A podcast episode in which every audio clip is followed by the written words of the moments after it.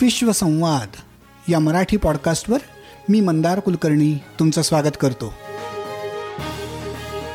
काही आगळं वेगळं हटके असं काम करणाऱ्या जगभरातल्या मराठी मंडळींशी गप्पांचा हा कार्यक्रम. विश्वसंवाद. नमस्कार. विश्वसंवाद या पहिल्या मराठी पॉडकास्टचा हा दहावा एपिसोड आजचे पाहुणे आहेत अतुल वैद्य. सुमारे अकरा वर्षांपूर्वी ई प्रसारण इंटरनेट रेडिओ या अभिनव प्रयोगाला त्यांनी सुरुवात केली. इंटरनेटच्या वेबसाईटवरून कधीही ऐकता येतील असे दर्जेदार मराठी आणि हिंदी कार्यक्रम ई प्रसारणवरून सादर व्हायला लागले. जगभरातल्या मराठी आणि हिंदी प्रेमींसाठी ही जणू मेजवानीच होती. आज एकशे साठहून अधिक देशातले एक मिलियनहून अधिक श्रोते हा रेडिओ ऐकतात. अतुल वैद्य हे ई प्रसारणच्या चार संस्थापकांपैकी एक. यावर्षी एक मे या दिवशी ई प्रसारणला अकरा वर्ष पूर्ण झाली आहेत आणि त्यानिमित्तानं अतुल वैद्य यांच्याशी झालेल्या गप्पांचा हा पहिला भाग. हॅलो अतुल. विश्वसंवादवर तुझं स्वागत. नमस्कार मंदार. गेली कितीतरी वर्ष आपण एकमेकांना ओळखतो आहोत आणि हे विश्वसंवाद माझं प्रोजेक्ट चालू करण्यासाठी सुद्धा तू पहिल्यापासूनच त्यात इन्व्हॉल्व्ह होतास आणि तुझा सगळा सपोर्ट होता. आणि तुझाच इंटरव्ह्यू आज ई प्रसारणच्या निमित्ताने ई प्रसारणच्या अकराव्या वाढदिवसाच्या निमित्ताने आपण इथं विश्वसंवादवर करतोय. ही मला खूपच छान गोष्ट वाटते तर आपण ई प्रसारण पासूनच सुरुवात करूयात आपल्या गप्पांना. तुम्ही दोन हजार सहा साली एक मेला ई प्रसारण इंटरनेट रेडिओ हा त्यावेळेचा अगदी वेगळा प्रयोग चालू केलात. आणि गेल्या अकरा वर्षात त्यात वेगवेगळे बदल करत राहिलेले आहात. तर सगळ्या श्रोत्यांना ज्यांना त्याच्याबद्दलची बॅकग्राऊंड माहिती नाहीये त्यांच्यासाठी मी असं म्हणेन की ई प्रसारणची सुरुवात कशी झाली आणि तिथपासून आजपर्यंतचा तुमचा प्रवास काय झाला त्याच्याबद्दल थोडक्यात जर आपण बोललो तर त्याच्याने सुरुवात छान होईल आपली. सगळ्यात पहिल्यांदी मंदार तुझे धन्यवाद. तुझ्या विश्वसंवादवरती माझा इंटरव्ह्यू घ्यायचं तू ठरवलंस.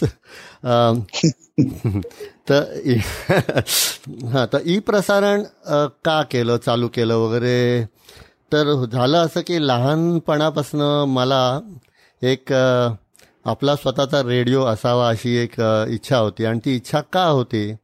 तर आम्ही जेव्हा म्हणजे साठ साल वगैरे असेल आम्ही त्यावेळेला भारतात हैदराबादमध्ये सीताफल मंडी नावाच्या एका गावात राहायचो. आणि त्या अख्ख्या गावात फक्त आमच्याकडेच रेडिओ होता.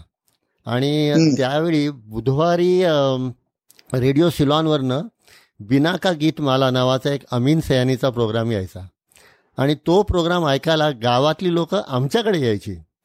आणि त्याच्यामुळे मला भयंकर एक कौतुक होतं की एखाद्या माणसाला ऐकायला किंवा काही चांगली गाणी ऐकायला लोक एकत्र जमतात तेव्हा आपल्यालाही असं काहीतरी करता आलं पाहिजे की ज्याच्यात मी लोकांपर्यंत सहज पोचू शकेन.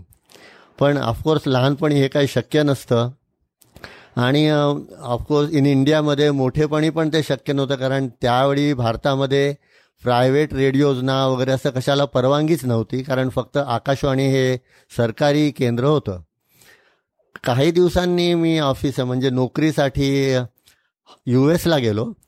आणि यू एसमध्ये माझा मला महाराष्ट्र मंडळामध्ये मिलिंद गोखले नावाचा मित्र भेटला. आणि त्याच्याशी बोलता बोलता मी त्याला म्हटलं की माझी अशी एक इच्छा आहे आणि मला अशी एक आयडिया आहे की आपला स्वतःचा रेडिओ असावा. आणि नेमका मिलिंद म्हणाला मलाही हे बरेच दिवस डोक्यात आहे की आपण असं काहीतरी स्वतःचं करावं. पण काय करायचं ते सुचत नव्हतं. तू म्हणतोयस तर आपण दोघं जण मिळून हे काहीतरी करूया. म्हटलं ठीक आहे आज संध्याकाळी तू माझ्या घरी ये. आपण या विषयावर डिटेलमध्ये बोलू. म्हणून तो संध्याकाळी माझ्या घरी आला. त्याच्याबरोबर त्याची बायको आली मधुरा गोखले. आणि मी मधुरा गोखले विद्या मिलिंद. आम्ही असे चौघं या विषयावर बोलायला बसलो. आणि त्यावेळेला तो मिलिंद काय म्हणाला की रेडिओ स्टेशन चालू करणं हे फार मोठं म्हणजे खर्चाचं काम आहे.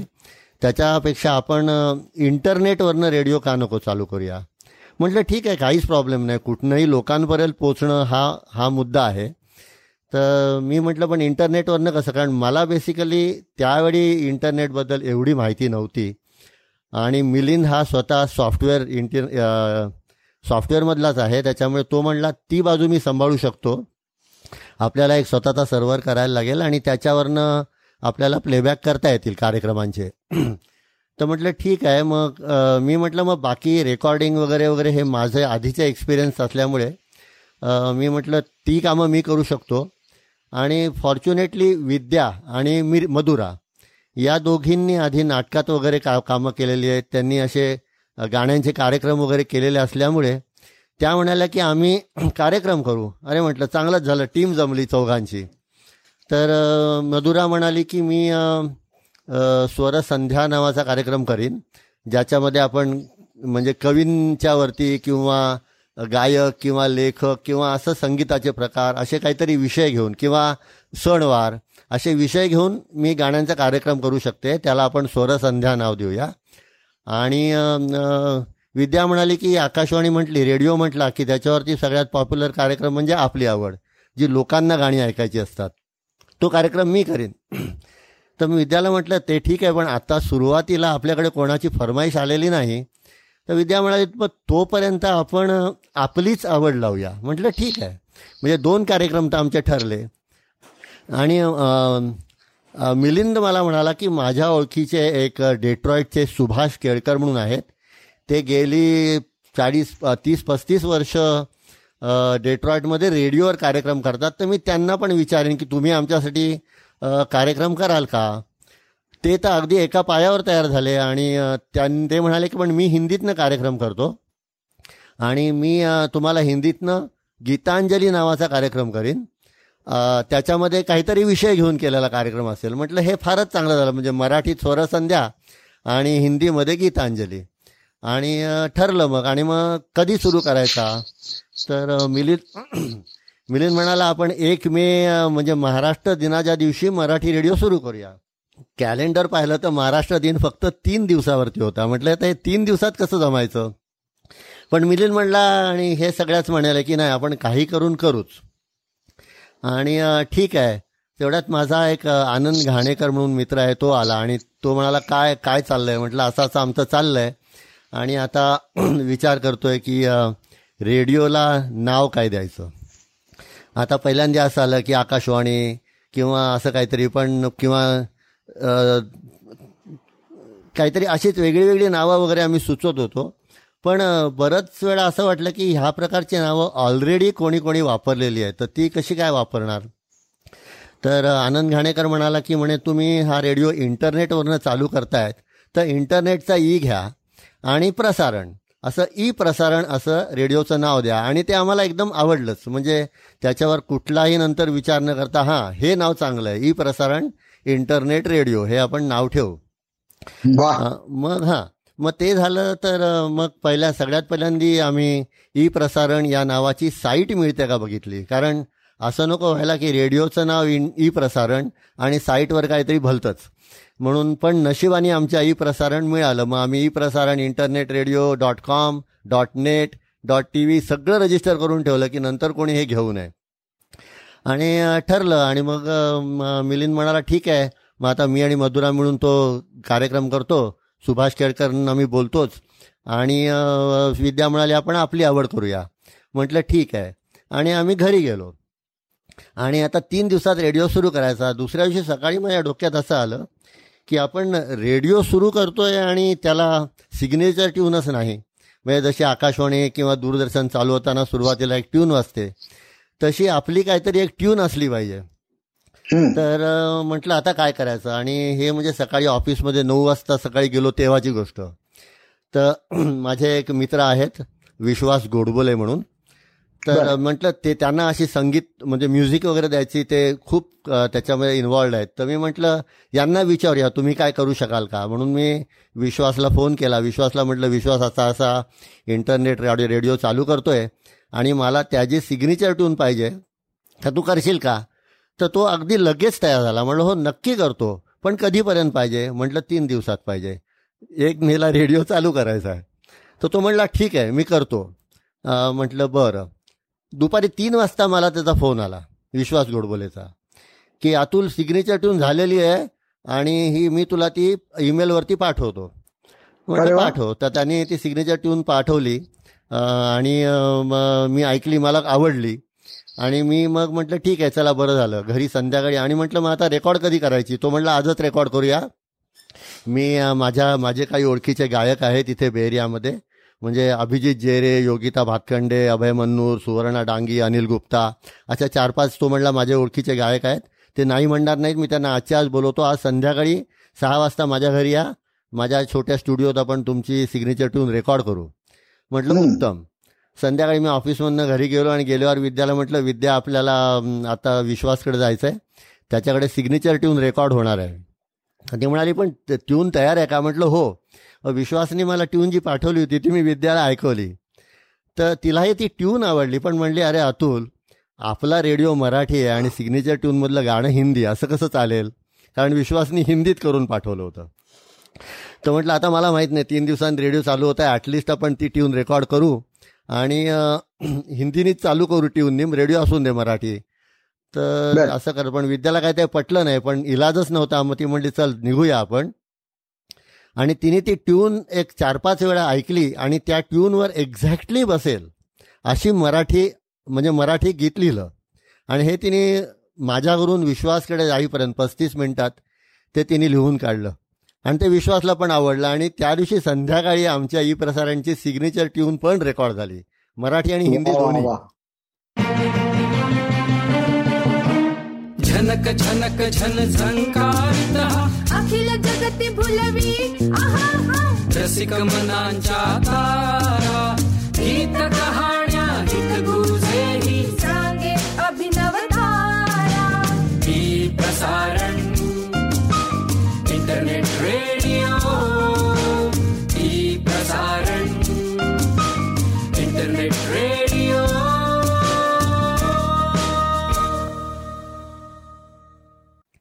आणि अशा रीतीने मग एक मेला आमचा कार्यक्रम सुरू झाला.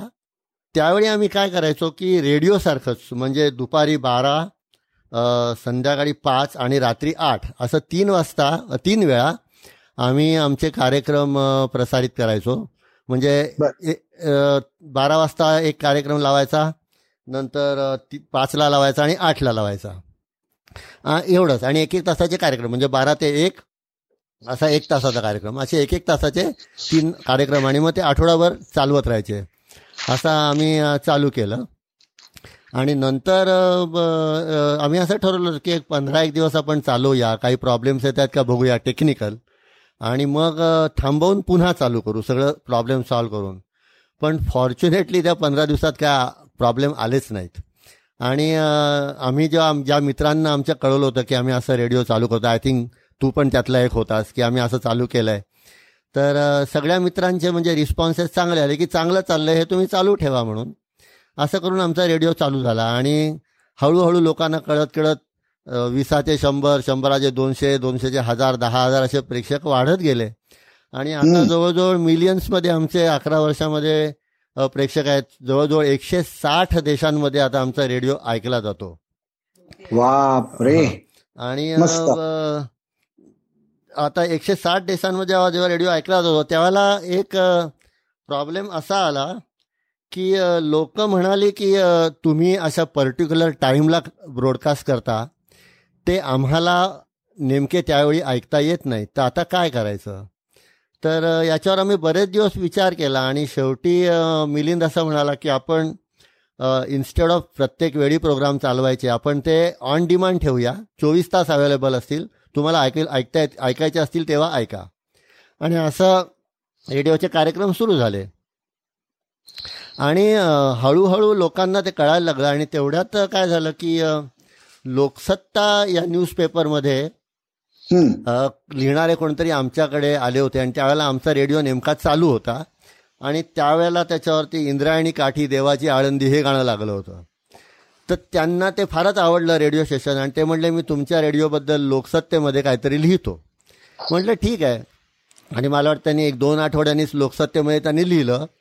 आणि त्या तो जो लेख लिहिला त्या लेखाचं त्यांनी नाव इतकं चांगलं ठेवलं. त्याच्यामुळे मला वाटतं जास्ती पब्लिसिटी झाली आमची. त्याने नाव ठेवलं होतं सिलिकॉन व्हॅलीत देवाची आळंदी. तर मला वाटते काहीतरी सिलिकॉन व्हॅलीत देवाचं आहे वगैरे असलं असं हेडिंग वाचल्यामुळे बऱ्याच लोकांनी तो लेख वाचला असावा आणि ई प्रसारणचं लोकांना बऱ्याच माहिती झालं. आणि त्याच्यानंतर जे काय वाढत गेले प्रेक्षक त्याला काय आता लिमिटच नाही. बर बर. हा सगळा प्रवास तुम्ही तू इतका छान उलगडून सांगितलास. मला मला यातले बरेचसे काहीसे टप्पे माहिती आहेत. पण सर्व लोकांना जे लोक हा इंटरव्ह्यू ऐकतायत त्यांना पण हे सगळं कळलं तर त्यांना खूप मजा येईल यात काही मला शंकाच वाटत नाही. हा जो तुमचा प्रवास आहे तो तो ज्या इतक्या सहज सोप्या पद्धतीने समजावून सांगितलास मला खात्री आहे की तो काही इतक्या सहज त्या दृष्टीने पडद्यामागे पार पडला नसणार. त्यात काही चॅलेंजेस आली असणार काही एक्साइटिंग गोष्टी झाल्या असणार. त्यातल्या काही गोष्टी सांगू शकाल का याच्याबद्दल? की काय चॅलेंजेस आली? हाऊ तुम्ही how do you overcome those challenges काय काही चॅलेंजेस म्हणजे मग जसं कार्यक्रम काय काय नवीन वाढवायचे हा हा एक चॅलेंज होता की नुसते गाण्यांचे दोन का तीन कार्यक्रम करून काही चालणार नाही. म्हणून आम्ही मग काही काही नवीन कार्यक्रम पण सुरू केले. त्याच्यात हिंदीमध्ये गीतांजली हा कार्यक्रमच होता. पण त्यानंतर भुले बिसरे गीत गोल्डन ग्रेड्स असे वेगवेगळे कार्यक्रम सादर केले. आणि गप्पा गोष्टींचा कार्यक्रम इंटरव्ह्यूचे कार्यक्रम. त्याच्यातले काही इंटरव्ह्यू तर तू पण घेतलेले आहेस. हो. तर असे कार्यक्रम केले. हे एक चॅलेंज होतं. कार्यक्रम वाढल्यानंतर ते करायला तेवढा वेळ मिळणं. कारण आम्ही. सगळेच म्हणजे मी काय विद्या आणि मिलिंद आणि मधुरा आम्ही चौघही नोकऱ्या करणारे किंवा व्यवसाय करणारे असे असल्यामुळे तो व्यवसाय सांभाळून नंतर कार्यक्रम करायचे. कारण तुला माहितीच आहे की एखाद तासाचा कार्यक्रम करायचा म्हणजे जवळजवळ पाच ते सहा तासाची त्याच्यामागे मेहनत असते. हो. तर ते वेळ काढणं हे जरा कठीण असतं. पण एकदा इच्छा असली की माणूस ते करतोच. आणि जसा जसा रेडिओ मोठा होत गेला तसा तसं लोकही आमच्याकडे यायला लागले आणि म्हणायला लागली की आम्ही तुम्हाला मदत करू आम्ही हा कार्यक्रम करू का? वगैरे अशा चौकशा आल्यानंतर मग आम्ही लोकांना सांगितलं हे बघा हे काय कमर्शियल स्टेशन नाही. त्याच्यामुळे आम्ही देतही नाही आणि घेतही नाही काही त्याच्यावर तुमची तयारी असेल तर करा. आणि खरंच बऱ्याच लोकांनी आम्हाला त्याच्यात मदत केली आणि त्याच्यामुळे कार्यक्रम करायला आम्हाला आणखीन लोकं मिळाली. दुसरा प्रॉब्लेम. असा आला जेव्हा लेख आपले श्रोते वाढत गेले त्यावेळेला इंटरनेटची बँडविड्थ कमी पडायला लागली. कारण आम्ही रेडिओ चालू केला तो आमचा सर्व्हर मिलिंदच्या घरात होता. आणि इंटरनेटची बँडविड्थ क- कमी पडायला लागली. त्याच्यामुळे लोकांना रेडिओ ऐकताना मध्ये मध्ये अडकायला लागलं कारण बफरिंग व्हायला लागलं.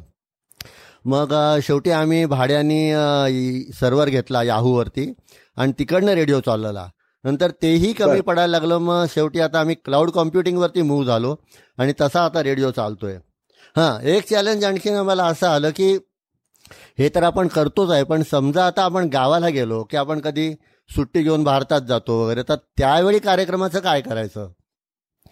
तर मिलिंद म्हणाला "आ, याच्यावरती माझ्याकडे सोल्युशन आहे तर मग काय म्हटलं ठीक आहे प्रश्नच मिटला आता सोल्युशन असं की आम्ही सर्व्हरवरती कार्यक्रम अपलोड करून ठेवतो. आणि ते डेट स्टॅम्प असतो त्याच्यावरती आणि त्या डेटप्रमाणे ते कार्यक्रम आपोआप वाजायला सुरुवात होते. आणि हे सॉफ्टवेअर स्वतः मिलिंदने लिहिलंय. त्याच्यामुळे आम्हाला बाहेर कुठे सॉफ्टवेअर लिहून घ्यायचा खर्च वगैरे असं काही झालं नाही. आणि ते सॉफ्टवेअर आजपर्यंतही एकदाही फेल झालेलं नाही व्यवस्थित चालतंय. त्याच्यामुळे तो एक प्रॉब्लेम सॉल्व्ह झाला. आणि बेसिक दुसरे असे काही मेजर प्रॉब्लेम्स असे आले नाहीत. प्रॉब्लेम हा की कार्यक्रम करायला वेगवेगळे विषय शोधणं. कारण तुला आता माहिती आहे का रेडिओ सुरू करून जवळजवळ अकरा वर्ष झाली. म्हणजे प्रत्येक आठवड्याला एक कार्यक्रम प्रत्येक विषयावर. म्हणजे किती आठवडे हे चाललेलं आहे याची तुला कल्पनाच आहे आता. कारण हार्डवेअर आहे सॉफ्टवेअर आहे पण सॉफ्टवेअर म्हणजे व- वेबसाईटवरचं सॉफ्टवेअर. पण कार्यक्रम करत राहणं वेगवेगळ्या विषयावर. हे एक थोडं चॅलेंजिंग आहेच पण ते अजूनपर्यंत आम्ही पेललं आहे. अच्छा. मला असं विचारायचं होतं अतुल की तुमचा हा ई प्रसारण इंटरनेट रेडिओ इतक्या एकशे साठ देशांमध्ये काही मिलियन लोकांपर्यंत पोहोचतो आहे. आणि ते जगभरात त्याची सगळ्यात त्याची लोकप्रियता वाढलेली आहे. पण त्या दृष्टीने विचार केला तर त्याचा जो आपण कमर्शियल पार्ट बघतो की अशा प्रकारचे कार्यक्रम किंवा अशा प्रकारचे प्रोजेक्ट्स हे जनरली स्पॉन्सरशिप्स किंवा ऍडव्हर्टिजमेंटनी सपोर्ट केले जातात. आणि तुमच्या वेबसाईट मात्र मात्र त्या मानाने फारच कमी ऍडव्हर्टिजमेंट्स असतात किंवा फारच कमी स्पॉन्सरशिप्स असतात. तर हा डिसिजन तुम्ही ठरवून घेतलेला आहे की आपल्याला स्पॉन्सरशिप्स नको आहेत ऍडव्हर्टिजमेंट्स नको आहेत? का काय झालंय त्याबद्दलचं? की तुम्ही विदाऊट ऍडव्हर्टिजमेंट किंवा स्पॉन्सरशिप सपोर्ट हे सगळं एवढं मोठं प्रोजेक्ट आपापलं कसं मॅनेज करू शकता? त्याच्यात असं झालं की सुरुवात जेव्हा आम्ही केली त्यावेळेला आम्हाला असं वाटलं होतं की आपण ॲडव्हर्टाईजमेंट्स वगैरे घेऊन त्याच्यावरनं खर्च करू रेडिओचा वगैरे. पण अ, प्रत्यक्षात ते आम्हाला जमलं नाही. थोडक्यात सांगायचं जमलं नाही. कारण. आम्ही आमचे व्यवसाय सांभाळून हे रेडिओचं काम करायचो आणि ॲडव्हर्टाईजमेंट वगैरे मिळवणं यासाठी एक वेगळी टीमच लागते. आणि ती हो. आमच्याकडे अजिबात नव्हती. बरं ती टीमसाठी पण आम्ही प्रयत्न केला पण ते करण्यासाठी जी लोक होती ते असे अवाढव्य पगार पाहिजेत किंवा अशा गोष्टी करायला लागल्या. त्यामुळे आम्ही शेवटी ठरवलं की नाहीतरी आम्हाला खर्च फार होत नाहीये. तर अ, मिलिंद आणि मी आम्ही ठरवलं की आपण हा खर्च वाटून घेऊन आपण आपल्या खर्चानेच हा रेडिओ चालवू. फक्त काय केलं आम्ही की दोन तीन गोष्टी आम्ही केल्या की काही लाईव्ह प्रोग्राम्स आम्ही ब्रॉडकास्ट करायला सुरुवात केले. आणि लाईव्ह प्रोग्राम्स म्हणजे की समजा क्रिकेटची मॅच आहे वगैरे अशा काही प्रो ब्रॉडकास्ट करायचे. लाईव्ह आणि त्यांच्याकडनं पैसे घ्यायचे. आणि त्याच्यावरती वर्षभराचं कसंही चालवायचं. आणि ते खरंच चालतंय. आणि मुख्य म्हणजे आता असं आहे की कार्यक्रम आमच्या रेडिओवर करणारे हे आमच्याकडनं काही पैसे घेत नाही आणि आम्ही त्यां म्हणजे आम्ही देतच नाही. त्याच्यामुळे तो खर्च नाही आहे आमचा. जो काही खर्च आहे तो इंटरनेट बॅ- म्हणजे स्टोरेजचा आहे. आणि दुसरा जो काय खर्च म्हणजे आमची वेळ ती आता आम्हाला द्यायचीच आहे आमची हाऊस आहे ती. त्याच्यामुळे ते हौसेपाठी पोटी चाललेलं आहे. आणि आम्ही आता सध्या तरी जाहिराती वगैरे काही बघत नाही. कोणी आलंच आणि म्हणालं नाही आम्हाला करायचं आहे तर आम्ही करतो. पण कुठे जाहिराती शोधायला वगैरे आम्ही जात नाही. बर बर. मला पुढचा प्रश्न असा विचारायचा होता की या सगळ्या प्रवासात गेली अकरा वर्ष तुम्ही लोकांपर्यंत पोहोचता आहेत वेगवेगळ्या देशांमध्ये तुम्ही जाता आहात. या सगळ्यात काही असे अगदी आठवणीत राहिलेले प्रसंग घडले असतीलच. त्यातले काही प्रसंग तुम्ही सांगू शकाल का आमच्या सगळ्या श्रोत्यांना? हो हो. नक्कीच सांगू शकेन. काही म्हणजे असे आहेत की आम्ही जो तुला म्हटलं गप्पा गोष्टींचा आम्ही कार्यक्रम सुरू केला इंटरव्ह्यूज त्यामुळे. आम्ही बऱ्याच अशा भारतातल्या मोठ्या कलाकारांना भेटू शकलो आणि त्यांचे इंटरव्ह्यूज आमच्या रेडिओवर झाले. म्हणजे तुला नावं घेण्यासारखी झाली तर विक्रम गोखले जबा जब्बार पटेल मोहन आगाशे अनिल अवसट शिरीष काणेकर श्रीधर फडके सुमित्रा भावे सुनील सुकटणकर दिलीप प्रभाकर अशा लोकांचे इंटरव्ह्यू आमच्या रेडिओवर झाल्यामुळे या लोकांशी पण डायरेक्टली भेट झाली. आणि गमतीची एक आणखीन गोष्ट म्हणजे की आत्तापर्यंत जवळजवळ तीन ते साडेतीन हजाराच्या वरती इंटरव्ह्यू ज्यांनी केले आहेत त्या सुधीर गाडगिळांचा इंटरव्ह्यू आम्ही घेतला होता. आणि आणखीन दोन तीन गोष्टी म्हणजे की आम्ही एक क्लासिकल रेडिओचा प्रोग्राम चालू केला. आणि तेव्हा असं वाटलं की क्लासिकल गाणी प्रोग्राम असल्यामुळे तो भारतीय लोकांच्या पेक्षाही जरा म्हणजे अमेरिकेतल्या लोकांनाही तो ऐकायला मिळावा. म्हणजे त्यांना कळावं काय चाललंय. म्हणून आम्ही तो कार्यक्रम इंग्लिशमध्ये सुरू केला. आता इंग्लिशमध्ये सुरू केल्यानंतर मी काय मी म्हणजे आम्ही चौघं काय किंवा कोणी आपल्या इथली माणसं म्हटली की आपला उच्चारांचा प्रॉब्लेम असतो जो अमेरिकनना बरेच वेळा समजत. नाही म्हणून असं ठरलं की ज्यां ज्याचा अमेरिकन ॲक्सेंट असेल असं. कोणाला तरी आपण हा कार्यक्रम म्हणजे त्याच्या अनाऊन्समेंट करायला वगैरे सांगू पण कोण असं चाललं होतं तेवढ्यात माझा मुलगा अनुरोध जो तिकडेच वाढलाय त्याचं सगळं शिक्षण ती शिक्षण तिथेच झालेलं आहे तो त्याचा अमेरिकन म्हणजे बऱ्यापैकी अमेरिकन ॲक्सेंट आहे. तर तो म्हणला मी करतो ही अनाऊन्समेंट अच्छा. पण ती अनाऊन्समेंट करताना त्याला मेन प्रॉब्लेम त्याचा असा होता की लोकांची नावं किंवा जे काही स्पेसिफिक मराठी शब्द आहेत त्यांचं म्हणजे रामचं रामा नाही झालं पाहिजे हे त्याचं म्हणणं होतं. त्याच्यामुळे तो म्हणाला की ते नीट आलं पाहिजे तो जेव्हा त्याची प्रॅक्टिस करायचा ते करेक्ट बोलायची त्यावेळेला. आम्ही खूप एन्जॉय करायचो म्हणजे आता एखादं. वाक्य असं की संगीत विशारद ग्वालियर घराणा फ्रॉम अखिल भारतीय गंधर्व महाविद्यालय वगैरे असे जेव्हा काही काही येतात शब्द त्यावेळेला. त्याची पंचायत व्हायची कारण त्याला ते प्रॉपर उच्चार करायचे असायचे आणि मग तो. जे काय वेगळे वेगळे उच्चार करून दाखवायचं ते ऐकून आम्हाला खूप मजा यायची आणखीन दुसरं म्हणजे हिंदी कार्यक्रम सुरू करताना काय झालं की दोन माझे मित्र म्हणाले की आम्ही आपकी पसंत कार्यक्रम करतो. मी म्हटलं उत्तम. माझं तेवढं काम कमी होईल. तर एका एक म्हणाला की मी रेकॉर्ड दोघंही म्हणाले की आम्ही रेकॉर्ड करून तुला घरनं आम्ही रेकॉर्ड प्रोग्राम्स पाठवू आणि तू नुसते अपलोड कर. म्हटलं ठीक आहे. तर एकाने पहिल्यांनी प्रोग्राम करून पाठवला आणि त्यांनी सगळी अनाऊन्समेंट इंग्लिशमध्ये केली. तर मी म्हटलं अरे बाबा असं इंग्लिशमध्ये चालणार नाही. हिंदी कार्यक्रम आहे. तो म्हणतो मला हिंदी नीट बोलता येत नाही. म्हटलं मग तू ये आमच्याकडे. काय चुका होतील ते आपण रिपेअर करून घेऊ. आणि एक दिवस त्याची अनाऊन्समेंट रेकॉर्ड करण्यात आमचे जवळजवळ साडेपाच सहा तास गेले. शेवटी जाताना तो म्हणाला अंग्रेज चले गए मुझे छोड गए. आणि एकाने करून पाठवला त्याचं हिंदी आपल्यानुसच होतं. म्हणजे संगीतकार है आर डी बर्मन असं म्हणायच्या ऐवजी इस गीत का संगीत की गई हुई है आर डी बर्मन से? वगैरे असं भयंकर इंग्लिश हिंदी. अशा काही काही गमती गमती झालेल्या आहेत. आणि आठवणीतल्या आणखीन काही गोष्टी म्हणजे एकदा मी दुबईला गेलो होतो आणि माझ्या ऑफिसच्या कामासाठी आणि एअरपोर्टवरनं मी हॉटेलची जी फेरी सर्व्हिस असते त्याच्यात बसलो शटल सर्व्हिस आणि त्याच्यामध्ये बसलो आणि बाजूला एक माणूस बसला होता.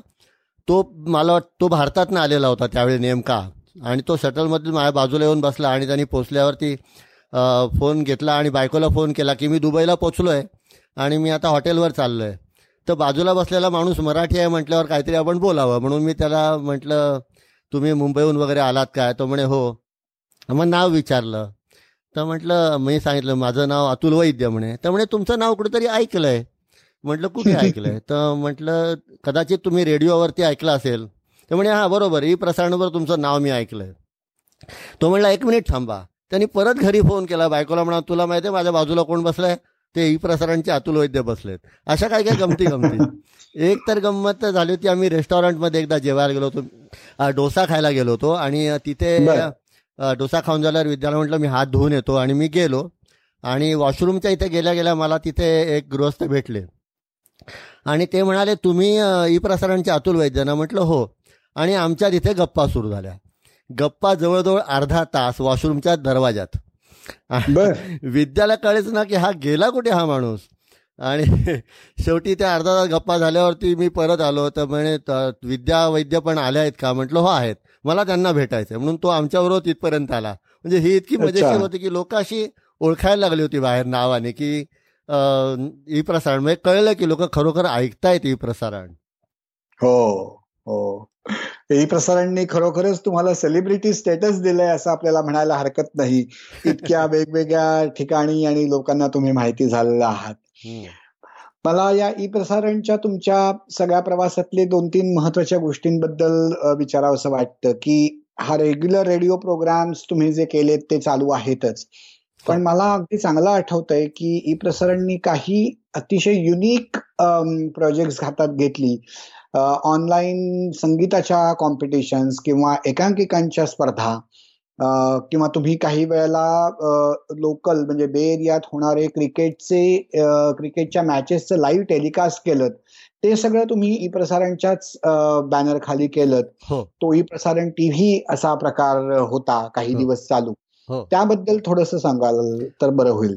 हां ई प्रसारणचं म्हणजे आमचं ओरिजिनल जेव्हा ई प्रसारण चालू केलं त्याच्यानंतर बरेच वर्षांनी असं वाटलं होतं की आपण ई प्रसारण टी व्ही सुद्धा सुरू करूया पण. टी व्ही सुरू करणं एवढं सोपं नाही तरी सुद्धा आम्ही काही ठरवले काही कार्यक्रम आपण करायचे आणि त्याच्यातला आम्ही एक स्वरांगण नावाचा कार्यक्रम दोन त्याचे आम्ही हे केले म्हणजे दोन पर्व केले आम्ही त्याची.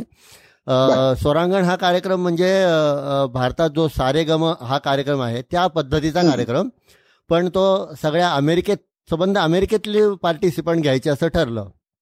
अच्छा. मग तो कार्यक्रम करताना आम्ही सर्ट असं ठरवलं की प्रत्येकाला काय बे एरियामध्ये म्हणजे सॅन फ्रान्सिस्कोला येऊन राहून कार्यक्रम म्हणजे गाण्यात भाग घेणं वगैरे शक्य होणार नाही. तर आम्ही असं ठरवलं की या इलेक्ट्रॉनिक मीडियाचा फायदा घेतला पाहिजे. आणि आम्ही जे जे काही पार्टिसिपंट होते त्यांना प्रत्येकाला आम्ही सांगितलं की तुम्ही ग्रीन स्क्रीन विकत घ्या. ग्रीन स्क्रीन म्हणजे हिरव्या रंगाचा होतो. आता बऱ्याच जणांना हे ग्रीन स्क्रीन शूटिंग माहितीच आहे. पण म्हणजे ग्रीन स्क्रीन समोर शूटिंग करायचं आणि मग तो ग्रीन स्क्रीन रिप्लेस करायचा काहीतरी सेटने तर प्रत्येक पार्टिसिपंटना आम्ही सांगितलं की तुम्ही ग्रीन स्क्रीन घ्या. बरं ग्रीन स्क्रीन म्हणजे अगदी काय फार महागाची गोष्ट अशी नाही की यू मध्ये पार्टीचे टेबल क्लॉथ्स मिळतात. असे. दहा डॉलरला वगैरे. आणि त्यानं म्हटलं की तो हिरव्या रंगाचा घ्यायचा फक्त. आणि हिरव्या रंगाचे कपडे घा न घालता त्यासमोर उभं राहून तुम्ही तुमचं गाणं रेकॉर्ड करून आम्हाला पाठवायचं. असं प्रत्येक पार्टिसिपंटना सांगितलं. ते तेच मग त्यांची गाणी आली की आम्ही ती गाणी परीक्षकांना पाठवायचो. आणि परीक्षक पण म्हणजे एक लॉस एंजलिसवरनं असे एक व- वॉशिंग्टनवरनं वगैरे अशा वेगवेगळ्या ठिकाणचे परीक्षक होते तीन. तर त्यांनाही आम्ही सांगितलं की तुम्ही गाणी ऐका. त्याच्यावरचे तुमचे कॉमेंट्स जे आहेत ते पण ग्रीन स्क्रीन समोर बसून रेकॉर्ड करा. आणि आणि आम्हाला पाठवा. आणि मार्क्स तुमचे जे काय द्यायचे ते द्या. आणि त्या तो कार्यक्रम जो आहे त्याचं म्हणजे निवेदन मधुराने केलं. तर तिलाही सांगितलं तुला जे काय बोलायचं तेही तू ग्रीन स्क्रीन समोर करून तुझा व्हिडिओ माझ्याकडे पाठवायचा.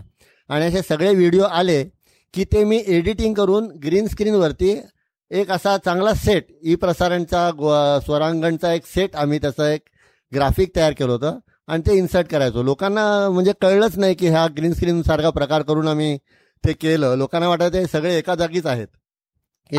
व्यवस्थित झालं म्हणजे. आणि त्याची मग फायनल पहिल्या आय पी पहिल्या वेळची फायनल आमची बेरियातच आम्ही लाईव्ह केली थिएटरमध्ये आणि दुसऱ्या जो आमचा झाला दुसऱ्या वेळी जो झाला स्वरांगण त्याची फायनल बृहन महाराष्ट्र मंडळाच्या बी एम एम कन्व्हेन्शनमध्ये झाली शिकागोला. त्याच्यानंतर आम्ही आणखीन एक केलं म्हणजे नाट्य दरबार. हे पण असंच केलं म्हणजे की प्रत्येक ठिकाणच्या लोकांना आम्ही सांगितलं तुम्ही तुमच्या एकांकिका रेकॉर्ड करून आम्हाला पाठवायच्या. मग ते आम्ही दाखवल्या. नंतर परीक्षकांनी त्याच्यावर मार्क दिले आणि मग त्याप्रमाणे कुठली जिंकली ती परी एकांकिका आम्ही सिलेक्ट केली.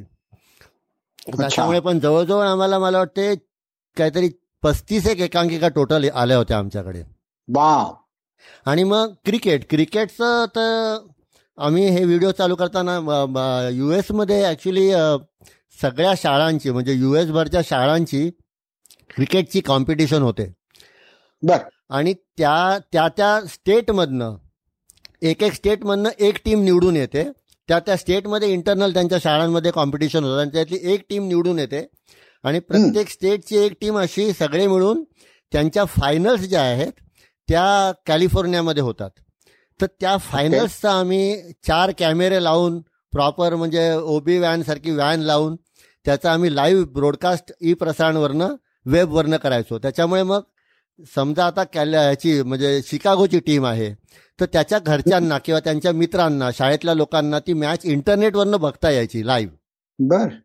हा उद्योग पण म्हणजे म्हणजे- तिथे केला आम्ही. जवळजवळ तीन चार वर्ष केला तो उद्योग. अच्छा. पण मग चार वर्षानंतर काय कारणांमुळे तुम्हाला असं वाटलं की ते आता पुढे नको करायला असं? बेसिकली चार वर्षानंतर प्रॉब्लेम हा आला की आमची तयारी होतीच. पण. त्या क्रिकेट असोसिएशनकडचे पैसेच संपले किंवा काहीतरी असं so they could not fund it अच्छा. बर बर त्या कारणामुळे ते बंद पडलं. हां अगदी त्याच कारणामुळे ते झालं. म्हणजे इनफॅक्ट एक वर्ष तर आम्ही त्यांना खूपच स्वस्तात करून दिलं पण दरवर्षी ते आम्हाला जमणार नव्हतं. त्याच्यामुळे हो. मग तो प्रोजेक्ट शेवटी आम्ही बंद केला नंतर. अच्छा. अतुल ही प्रसारणची जी सगळी गोष्ट आहे ती खूपच छान आणि इंटरेस्टिंग आहे आणि आपण त्यातले खूपसे महत्त्वाचे भाग बोललेलो आहोत. मला अ, आता आपला विषय थोड्या वेगळ्या मुद्द्याकडे न्यायचा आहे. आणि ह्या कार्यक्रम ऐकणाऱ्या बऱ्याच श्रोत्यांच्या दृष्टीने ही अतिशय पहिल्यांदा ऐकली जाणारी आणि महत्वाची गोष्ट आणि माहिती आहे याची मला खात्री आहे. मंडळी गेली वीस वर्ष मी अतुल वैद्य यांना जवळून ओळखतोय. त्यामुळेच ई प्रसारण इंटरनेट रेडिओसारख्याच त्यानं केलेल्या दुसऱ्या अतिशय एका महत्त्वाच्या कामाशी माझी ओळख झाली. आणि म्हणूनच या गप्पांच्या दुसऱ्या भागात आम्ही त्या कामाविषयी बोलणार आहोत. तो भागही ऐकायला विसरू नका. विश्वसंवाद या पॉडकास्टवर अशी आगळं वेगळं काम करणारी अनेक मंडळी तुम्हाला भेटत असतात. त्यासाठी नेहमी ऐकत रहा विश्वसंवाद. धन्यवाद.